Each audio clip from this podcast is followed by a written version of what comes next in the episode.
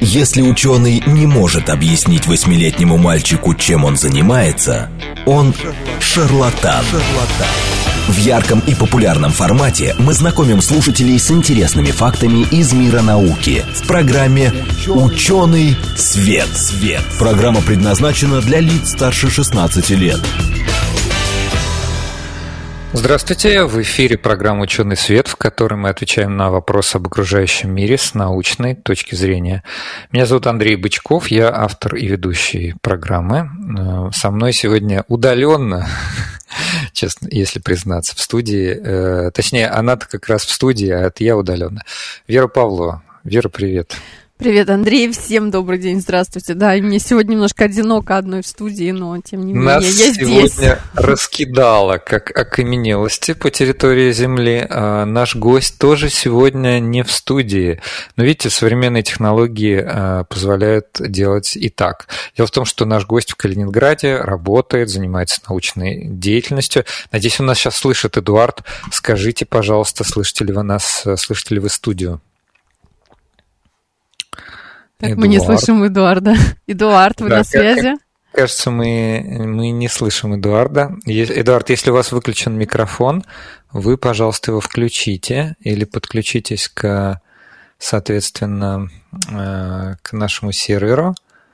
Эм, Ну, Давай пока мы случае- попробуем а, Да, да, да, подключить я хот- и хотел- представим, кто у нас Да, я хотел быть. еще несколько слов сказать по поводу нашей передачи сегодняшней, почему а, мы именно такую тему выбрали. Значит, а, мы сегодня поговорим о палеонтологии. Вот. Дело в том, что в прошлый, в прошлый раз а, у нас был в гостях Антон Нелихов, Да, автор книги да, «Динозавры да. России». Да. Вот. И он э, очень просил э, всякие сложные вопросы адресовать к э, все-таки профессиональным палеонтологам. Да. Вот. Почему?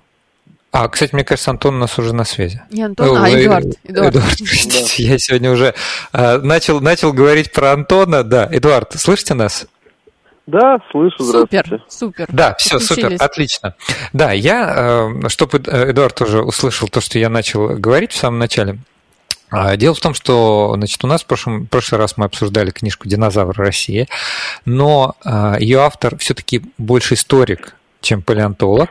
И все сложные вопросы про палеонтологию он просил адресовать все-таки к профессиональным палеонтологам.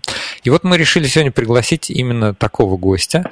У Да. нас в гостях Эдуард Мычко, кандидат геолога минералогических наук, старший научный сотрудник Института океанологии имени Шершова Российской Академии Наук. Эдуард, здравствуйте еще раз. В который раз? Да, да, Эдуард, здравствуйте, здравствуйте. Да, э, соответственно, э, у нас сегодня такая программа получается. Вы уж простите нас. Э, Да, кстати, мы в прямом эфире, так что нашим слушателям 8 925 4 восьмерки 94 8 или Телеграм говорит МСК Бот. Я бы сказал так, палеонтология для чайников. Потому что в прошлый раз у нас возникла куча вопросов. А как образуются окаменелости? А почему они не разрушаются? А когда они образуются? Когда они образуются? Сохраняется ли там ДНК? Находили ли там тех или иных э, динозавров там в тех или иных местах, например, в Подмосковье? А, а что можно интересного в янтаре найти? Вот это мы сегодня спросим. Ну, кстати, про гостя. янтарь у нас не было вопроса. Это, наверное, наш с Андреем вопрос, когда мы обсуждали передачу и готовились к ней. Андрей, я тебя спросила, что очень хочется задать этот вопрос про янтарь, потому что все смотрели мой парк юрского периода, и там, как известно, именно в янтаре нашли комара, в котором, а, я так понимаю, нашли, выделили ДНК динозавра. Да, обязательно спросим, мне кажется, Эдуарда сегодня про, коль скоро он живет рядом с Балтийским морем, где грех не поговорить о янтаре. Давайте, может быть, начнем сначала, дадим какие-то вообще определения, чем занимаются палеонтологи и вообще вот как образуются окаменелости. Что такое окаменелости вообще? Да, это хороший вопрос, самый главный, так сказать. Ну, что такое палеонтология? Это такая смежная дисциплина, которая находится на стыке двух наук, геологии и биологии. То есть э, палеонтолог, он имеет дело с, э, как вы уже сказали, окаменелостями. Что такое окаменелость? Это остатки древней жизни растений, животных, грибов, бактериальных, как- бактерий, которые сохранились в геологической летописи, в отложениях. Они уже объект литосферы непосредственно. Это, как правило, камень. Ну, в грубом, грубом так, э, определении это камни. А дело в том, что у нас на Земле, в отличие от других планет Солнечной системы, происходит очень интересный процесс, который называется осадконакопление. А, то есть постоянно за счет различных процессов, выветривания, происходит аккумуляция разрушенных горных пород. И вот эти породы накапливаются в геологической летописи, и вместе с ними захораниваются какие-то остатки животных и растений, которые уже потом со временем окаменевают. Ну, это вот в первом приближении такое определение. То есть палеонтолог, он имеет дело с ископаемыми остатками э, древней жизни. А, а из чего эти вот э, окаменелости, так сказать, состоят? Может быть, вы уже начали отвечать на этот вопрос, но все-таки давайте на этом сфокусируемся еще разок. Ну, окаменелости, э, на самом деле, э, э способов образования ископаемых очень-очень много. А, все зависит от том, как захоронились остатки. Ну, чтобы начать разговор, нужно вообще рассказать, как это происходит. Вот для человека Давайте. далекого от геологии, палеонтологии или биологии сложно понять, как это вот шел там динозавр, это стал он... Это для нас, да. да. Шел, шел, шел, шел динозавр, да, там по лесу и стал камнем. Как такое может быть? Ну, допустим, такую гипотетическую картину, да, там 80 миллионов лет назад а, горный лес идет динозавр, да, по лесу. Он ранен, он скоро помрет. Вот динозавр умирает в лесу, падает. Что происходит с тушей? Ну, накидываются какие-то там падальщики, съедают плоть, а дальше остается скелет. Что со скелетом происходит? Он попадает уже в почву, в почве он перерабатывается грибами, бактериями, и все. Частично разрушается, он, наверное, да, на все разрушается. Фрагменты. Да, да, все в труху просто-напросто. В почве, это почва, это биокосное вещество по Вернадскому, да. Все, все там разрушается, перерабатывается, ничего не остается. Так, вопрос, как происходит окам... окаменевание, да? Да. Э, как, да. как попадает. А вот в чем дело.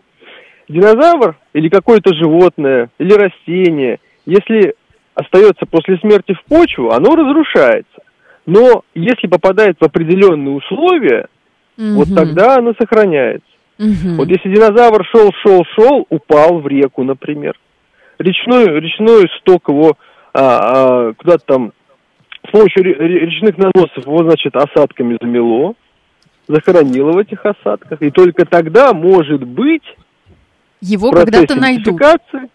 Да, ну не обязательно, не обязательно. Это все, все довольно сложно. То есть, что такое? А, остатки животных и растений после смерти должны попасть в осадки и там захорониться в этих осадках. Но это тоже не все так просто. То есть недостаточно просто умереть. Да, существует еще некий отбор, так называемый тофономический отбор, там несколько есть решеток, э, которые отсеивают остатки после смерти в этих процессах, чтобы эти остатки попали уже в геологическую летопись. Даже если они попадут в осадок, не обязательно они а, там захоронятся и станут окаменелостями. Они могут раствориться. Вот а, могут не дойти до нас, и мы их не найдем по большей части, потому что мы находим там менее одного процента, ну, палеонтологи, под мы, я имею в виду. Вот, поэтому это один из э, видов, так сказать, окаменелости, который... Вот по, по, по поводу янтарей, да, инклюзы в янтарях, включение, это совершенно другое, да. Ну, что такое янтарь? Это янтароподобные смолы. Да, вот давайте э, расскажем это... нашим да. слушателям, мы ну, же уже закинули им идею. Угу. Ну, янтари – это ископаемые смолы растений. А, тут э, ни для кого не секрет, это еще было понятно в античное время. А, новое время и Ломоносов, одновременно Линней, они доказали, что имеют растительное происхождение. Это абсолютно понятно. Янтари есть не только у нас там в Калининградской области, в России. В России они много есть, в полярных регионах, Хатинский янтарь, так называемый, в Баренцевом море, есть янтарь даже на Байкале, большие месторождения янтарей в Доминиканской республике, а в Бирманский янтарь очень хорошо известен. Их много на самом деле. Они имеют разный геологический возраст. Их даже продуцировали, продуцировали разные деревья. То есть у нас вот э, наши там калининградские балтийские янтари, их продуцировали хвойные ну, эту смолу. Вот. А там в Японии есть бобовые э, деревья, которые продуцировали древнюю эту смолу. И вот со временем эта смола э, превратилась в янтарь. И организмы, которые там ползали, какие-то э, насекомые, другие членистоногие, они попадали в эту ловушку, э, смоляную ловушку, и там оставались. И уже до нас дошли в, этих вот, в этой окаменелой смоле. Это вот другой тип сохранности. Есть а, субфасильная сохранность. Например, наверняка вы слышали про а, мумий мамонтов, носорогов, которые находили в вечной мерзлоте. Там да, мы слышали.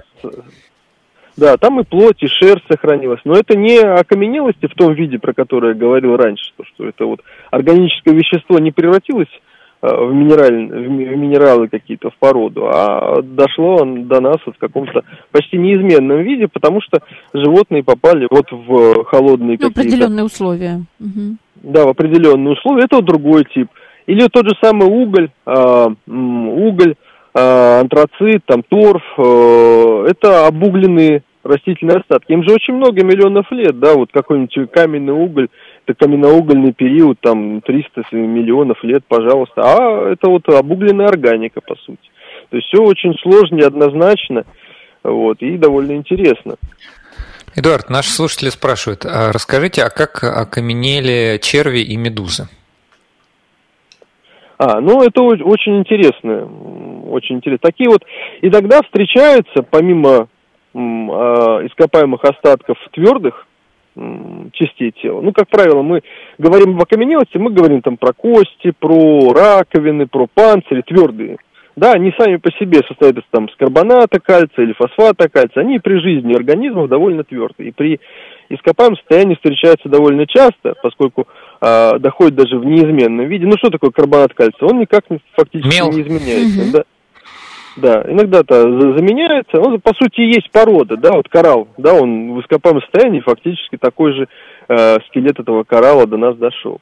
Но когда э, в, в водоеме, а, как правило, там 90% всех ископаемых остатков, которые нам известны, они встречаются в, образовались в водных условиях. Это морское дно, это озерные и так далее. Вот все практически динозавры, которые нам известны, да, находки динозавров, они в речных или в озерных отложениях, даже в морских отложениях иногда. И вот иногда вот в таких водных условиях а, и за счет гиперсолености или за счет вот э, аноксии, когда нет кислорода, а на морском дне э, остатки мягкотелых организмов быстро погребаются осадком. Их никто не перерабатывает, их никто не ест, они не гниют. Они консервируются в осадке, и затем вся органика, конечно, разрушается, и остается отпечаток. Такой есть термин в палеонтологии отпечаток. И вот э, уже отпечатки этих мягких тканей мы находим в так называемых лагерштеттах. Это такие местонахождения окаменелости, где встречаются вот остатки э, таких вот мягких э, тканей. Вот самый известный это Золенгофен, Германии, э, Юрский лагерштетт. Там а, оттуда, например, археоптерикс, э, со школьной скамьи многим известный. И кроме археоптерикса да, да. очень много, Рыба, э, много всего. А как птиц. это было? Это лагуна была, морская лагуна, вот, с вот как раз бескислородными условиями на дне, по-видимому, даже ядовитыми, как многие считают исследователи. Когда вот шторм происходил, вот эта вся ядовитая взвесь поднималась, животные гибли, опускались на дно, а за счет гиперсолености они там не гнили, погребались осадком, и вот доходит до нас в виде таких вот замечательных отпечатков. Даже перья, вот, э, какие-то, значит, э, мягкие ткани. Но это, это не экстраординарно в, в палеонтологии, таких находок очень много. Но mm-hmm. это не значит, что сама ткань дошла до нас в неизменном виде. Это лишь отпечаток, отпечаток ткани. Скажите, пожалуйста, а вот на территории России что-то подобное тоже есть с какими-то, ну, скажем так, да, вот лагунами э, древними морскими? Где мы можем Конечно, найти Россия, подобное? Россия большая, большая территория очень, и э, много различных геологических отложений, много и местонахождений, вот отпечатки мягких тканей именно вот таких вот. Это вот самое ближайшее, там, в Краснодарском края река Пшиха неогеновые отложения, там и рыбы различные, крабы, растительные остатки. Более древние там э, кембрийского периода в Якутии есть, еще более древние мягкотелые венские организмы, это вот в Архангельской области. Много-много. Угу. Много местонахождений, про них отдельно можно много рассказывать, очень долго. Хорошо, а вы упомянули слово тофономия. Меня заинтересовало это, это слово. А, а что это такое вообще за раздел, видимо, палеонтологии? Да, это отдельный, а, довольно обширный, очень интересный раздел а, палеонтологии. Ну, я думаю, всем, наверное, слушателям хорошо известен Иван Антонович Ефремов, да, писатель-фантаст. Э, «Туманность Андромеды», «Час быка», «Таис Афинская», ну и другие произведения, думаю, многие-многие читали. Да. Но в первую очередь Ефремов палеонтолог. Он угу. был довольно известным, маститым ученым, э, сотрудником палеонтологического института э, Академии наук в Москве, много ездил, сделал множество открытий, в том числе разработал целую науку, тофономию, которая изучает, как захораниваются остатки, как они попадают в геологическую летопись, как они перерабатываются. А тафос – это захоронение, вот, в переводе. А, и вот целая дисциплина, она на стыке вот именно палеоэкологии, экологии, э, осадконакопления, э, в ней очень много вопросов, э, он выделил множество закономерностей в этой феномен. Это мирового уровня, собственно, открытие. Вот, э, про это тоже можно много, много на самом деле рассказывать. Ну, вот, собственно, тофономии занимаются тем, что изучают, как организмы после смерти э, попадают, почему одни отсеиваются, угу. другие проходят вот несколько так называемых тофономических решеток, как вот этот тофономический цикл а, получается, а, как а, во время диагенеза, вот окаменения уже слоев происходит фасилизация. Это фасилизация – это превращение остатков органических в ископаемые.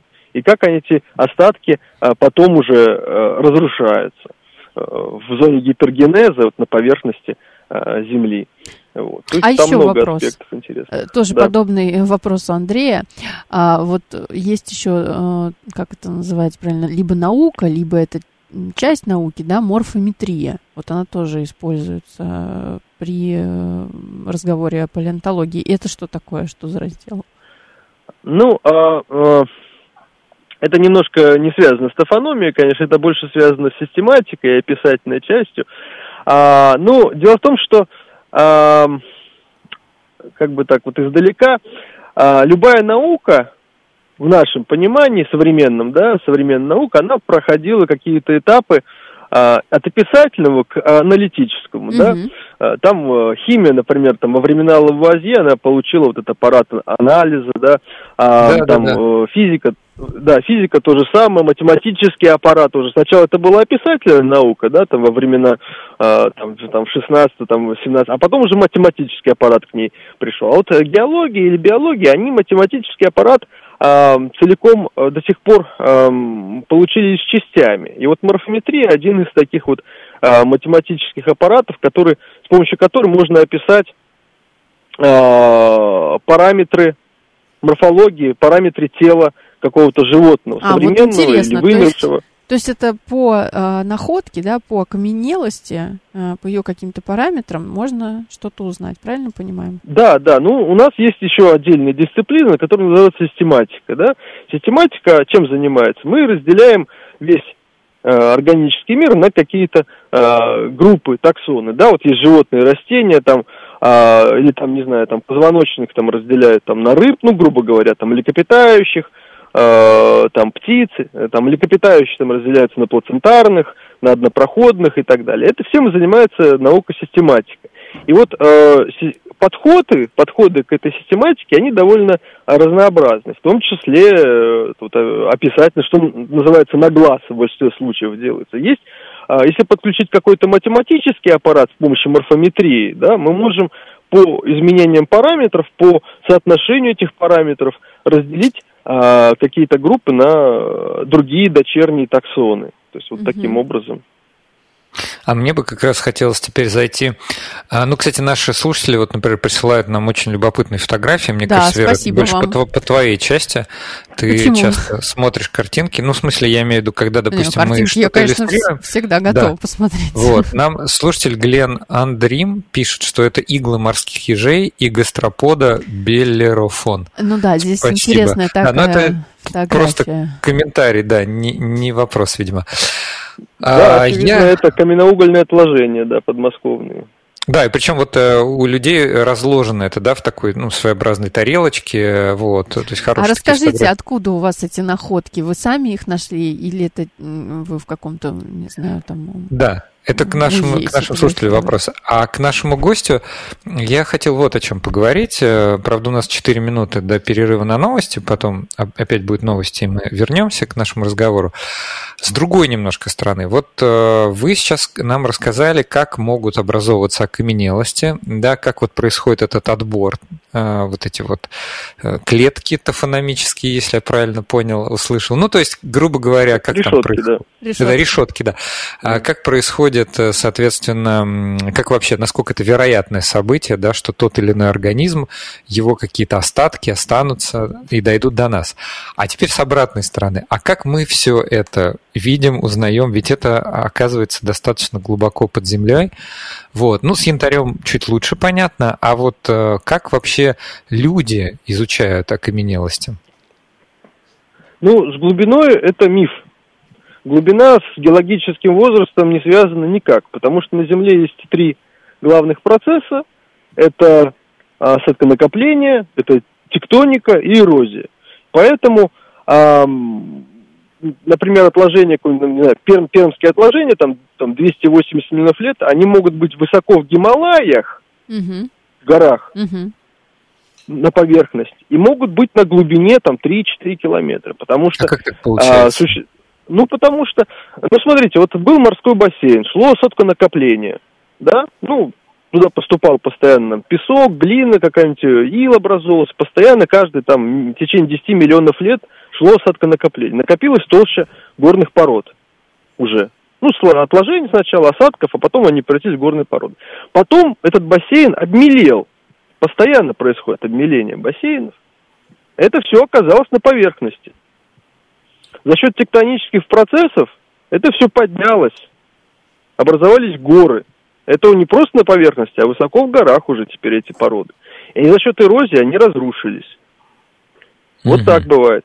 Бывает, что они показались на поверхности, там был лес, например, были реки. От них этих лесов и рек ничего не осталось. И снова это место затопило, снова началось накопление, но уже через там 30 миллионов лет. И вот мы видим перерыв, перерыв осадконакопления. Вот так, например, в Подмосковье.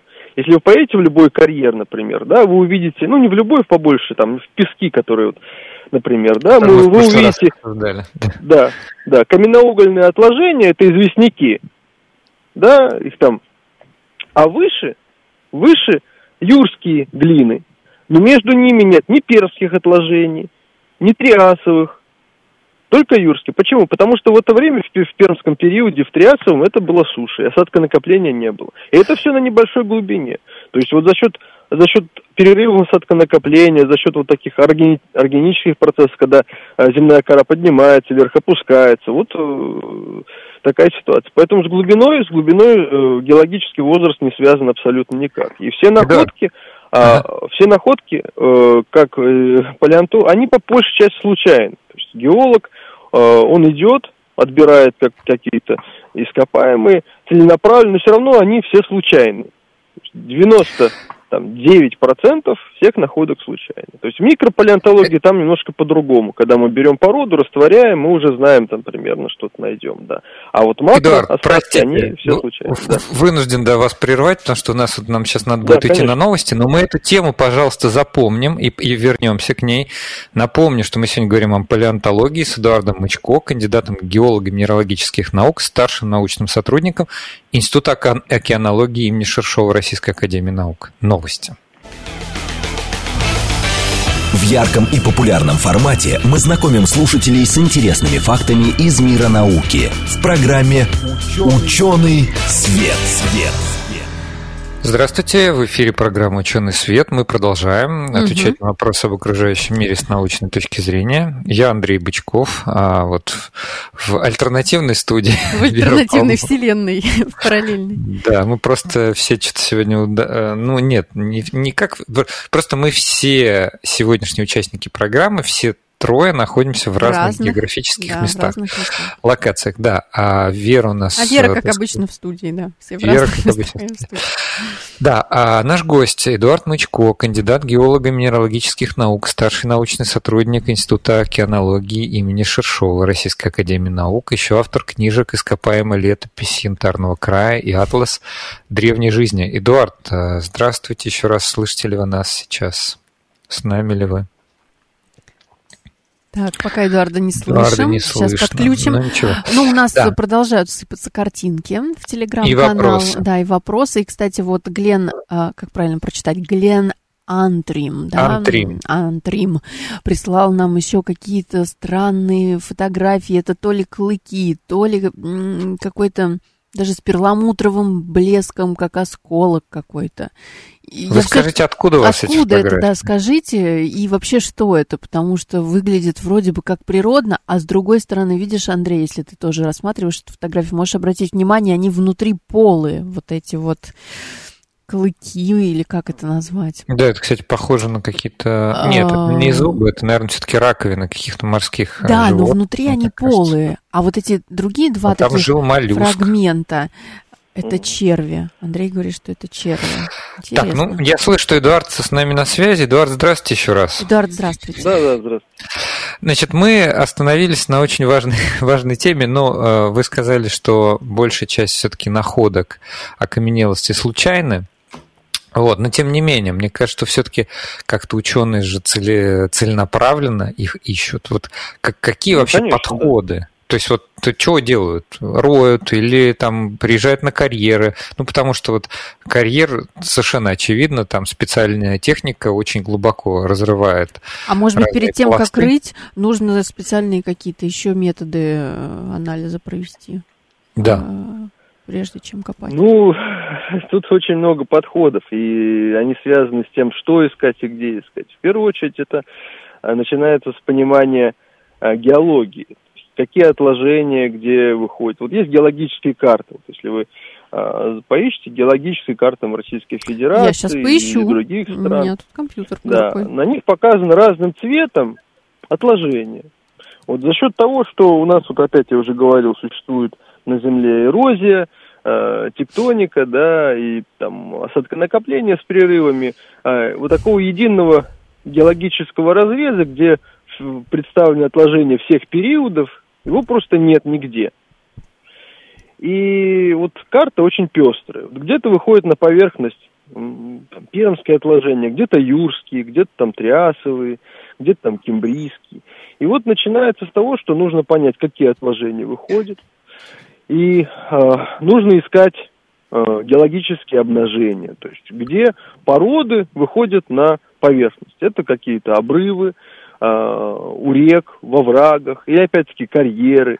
Вот. То есть вот связано с тем, чтобы получить доступ к этим отложениям и уже в этих отложениях смотреть. Угу. И, собственно, эти отложения установлены на изменениях ископаемой фауны и флоры. Потому что на Земле у нас помимо этих процессов есть еще эволюция – вот. И в геологических отложениях разного возраста встречаются разные комплексы ископаемых животных и растений. Собственно, все периоды, они установлены именно по изменению фауны и флоры. Вот. А это вот, еще было а... понятно. Да. Угу. Ага. Говорите, говорите, извините, перебил. Э, еще было понятно в начале там, 19 столетия.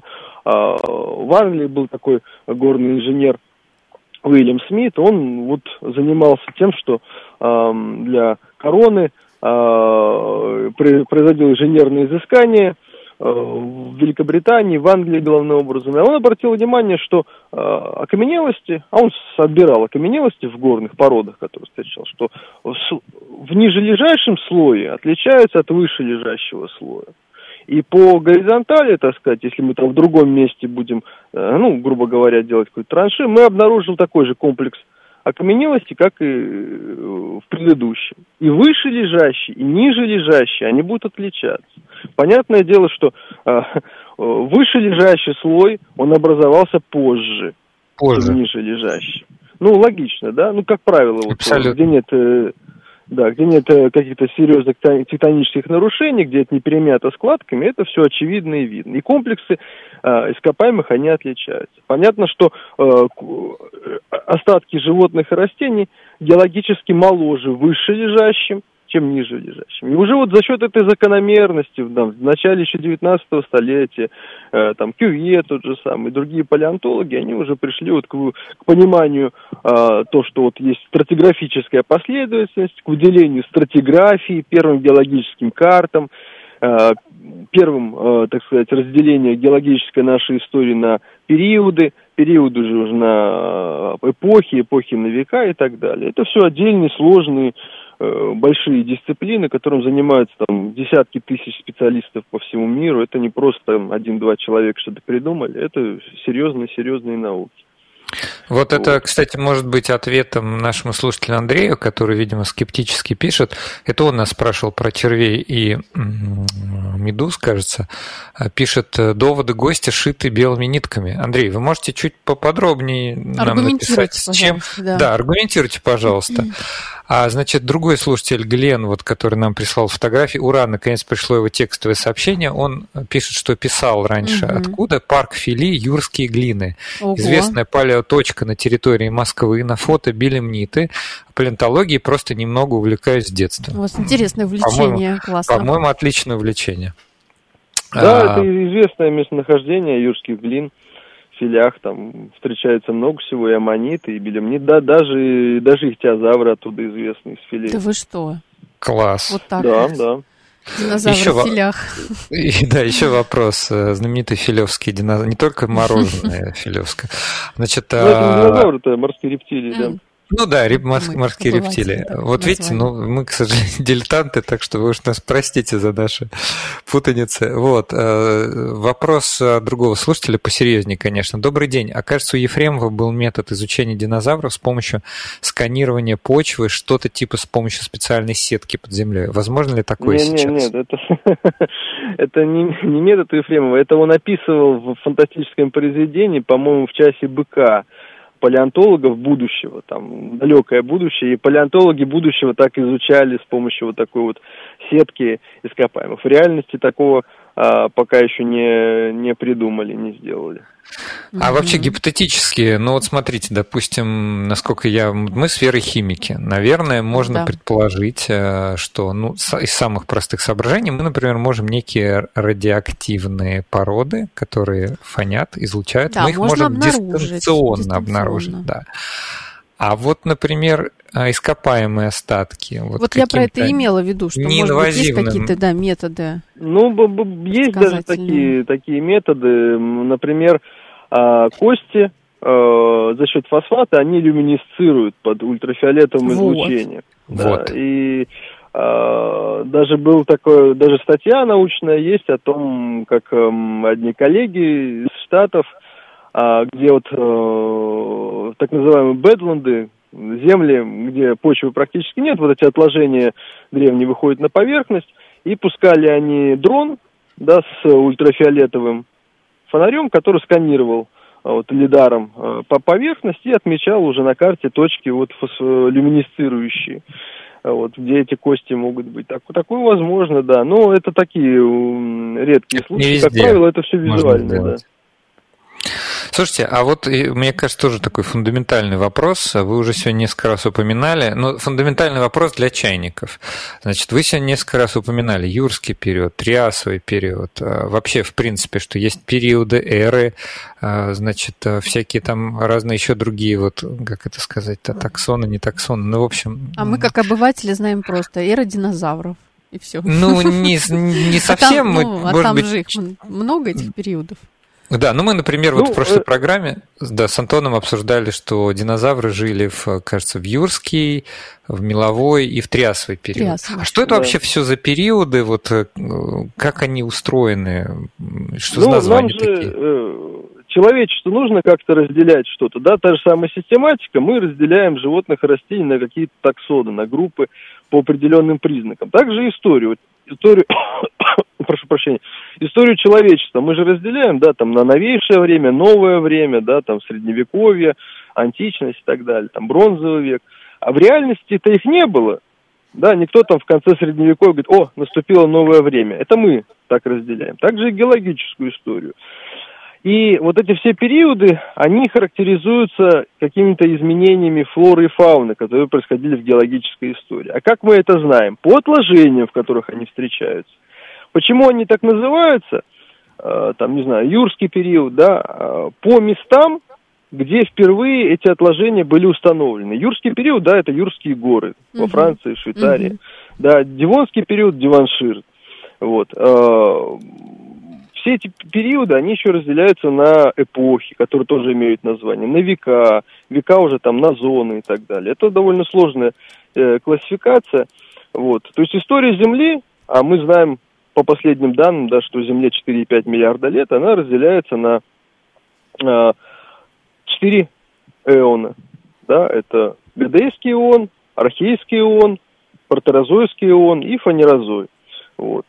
А эоны уже разделяются на эры. Вот фанерозойский эон на палеозойскую, эру древней жизни, на мезозойскую, где как раз динозавры жили, эру средней жизни, и кайнозойскую. То есть это вот 66 а, миллионов лет по современности. Вот мы живем в кайнозое, эра новой жизни, так называемая. И все эти эры разделяются на периоды, которые тоже характеризуются какими-то изменениями э, флоры и фауны в этой истории. Вот. А установлены они по отложениям, по стратиграфическим вот этим интервалам. Э, то есть, что такое там юрская система, юрское отложение? Это отложения, сформированные за юрский период. Вот, собственно, так. Вот Костя из Метина, слушатель, у него такой ник в Телеграме, задает вопрос, который и мне, честно говоря, хотелось задать. Добрый день. То есть пермский период нашли в Перми? То есть впервые пермские. Правильно это или нет? Правильно да, это? все правильно. Это, это такой известный, известнейший э, ученый, палеонтолог, геолог 19 века Родерик Мутчесон. Э, он долго работал в России и впервые установил, что вот есть такие отложения пермского э, ну, в Пермской губернии, и назвал их Пермский, Пермский период, да, совершенно верно. Пермский а период это примерно сколько, 250 миллионов лет назад? Ну, закончился 252 миллиона лет назад. Но угу. это не значит, что пермское отложение есть только в Перми. Это пермское отложение есть по это всей планете. Возраст. Они есть и в Африке. Да, они есть и в Африке, и в Северной Америке, и в Австралии. Они называются пермскими. То есть, пермский период. А кто, вот, кстати, там... что, кто был представителем фауны или флоры того периода? Ну, это, это довольно много. Ну, кто там жил на суше, например, да, а ну, а, да. тогда все материки были объединены в единый суперконтинент, Пангею. А дело в том, что у нас есть еще тектоника литосферных плит. То есть у нас плиты не статичны, они постоянно двигаются и собираются вот за всю эту длительную историю планеты несколько раз суперконтиненты, в том числе э, во время пермского периода в Пангею.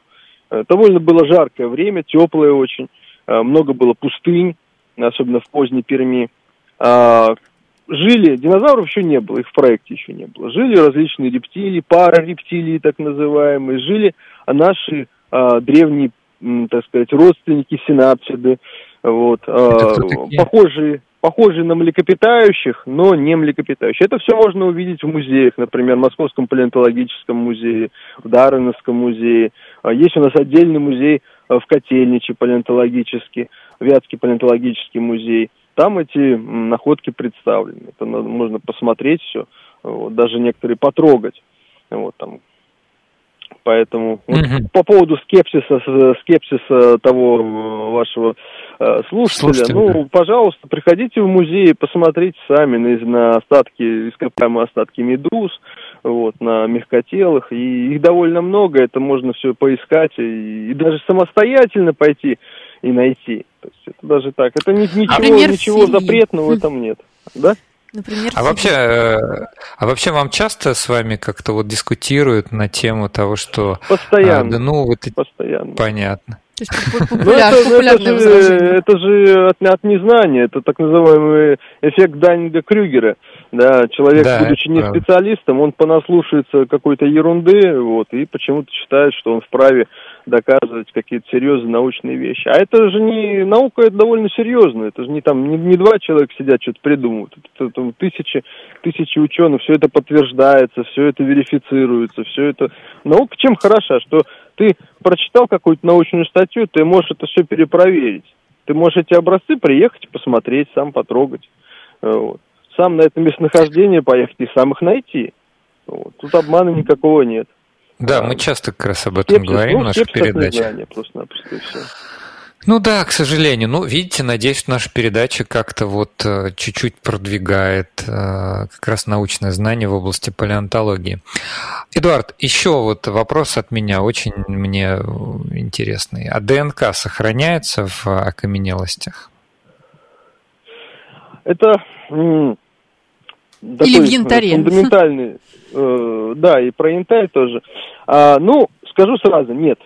Нет. Угу. ДНК это сложная молекула, сложная молекула, и э, так долго э, сохраня... она, конечно, не сохраняется. Дело в том, что вот в янтарях, да, казалось бы, да, вот консервант такой замечательный, там все должно сохраниться. На самом деле, по большей части мы видим слепок э, вот этого животного в янтаре, потому что в янтарях все равно происходит диффузия, все равно все это окисляется. И смола довольно агрессивное вещество. Смола агрессивное вещество. Да. Да, и там происходит диффузия, обмен э, газами, все, органика все равно разрушается. И вот э, по последним по, по, были эксперименты, были эксперименты, закапывали жуков в смолу и на не, э, э, точнее заливали заливали жуков смолой и клали их вот в, там, например, в какой-то осадок, чтобы они там лежали. Там, да, спустя даже несколько лет ДНК уже денатурировала. Вот. А говорить уже о ДНК, который там миллионы лет, а Балтийскому янтарю 37 миллионов лет. Там никакого ДНК, никакой ДНК нет.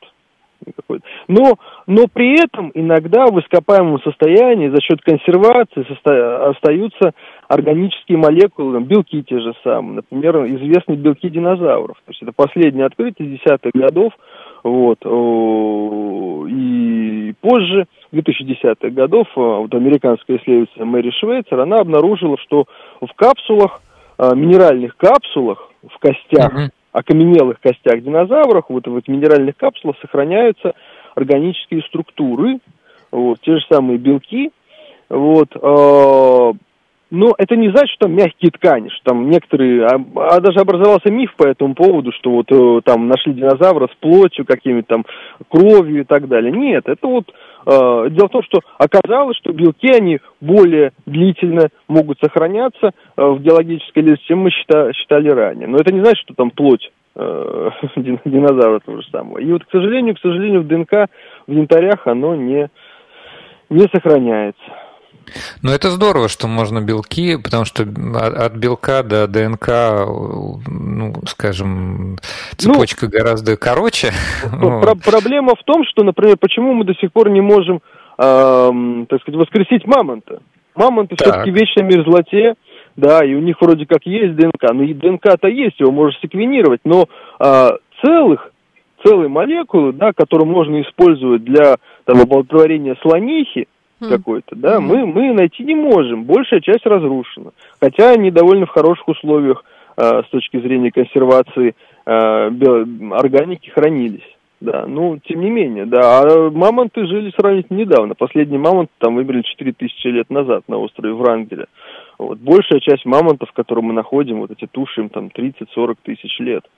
Вот. Но при этом, при этом получить хорошую ДНК Все равно, не, не удалось. Хотя 4000, 4000 лет назад совсем немного а, даже по меркам человечества. А, мне очень понравился вопрос слушателя Адам, а, потому что, мне кажется, он тоже фундаментальный такой вопрос, одновременно вопрос про, вот, про палеонтологию для чайников. Есть ли нормальные программные продукты, которые по скелету или другим останкам позволяют, помогают формировать то, как ископаемое животное выглядело?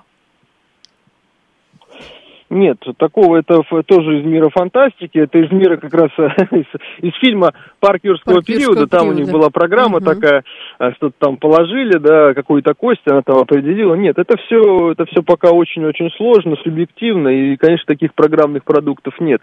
Вот недавно вышла научная публикация, китайские, китайские исследователи э, написали нейросеть, которая определяет э, окаменелость. Угу. Да, ну, она определяет, э, там, аммонит это аммонит, там, да, трилобит это трилобит. Довольно точно, 99%. Но это вот первые такие попытки э, обучить программный софт э, какому-то вот такому определению. Ну, а чтобы по фрагменту э, какой-то косточки что-то э, выстроилось, этого, конечно, пока нет. Нужно обращаться к специалистам, которые занимаются всю жизнь там, по динозаврам, к специалистам по динозаврам и так далее. То есть это все... Угу очень-очень сложно.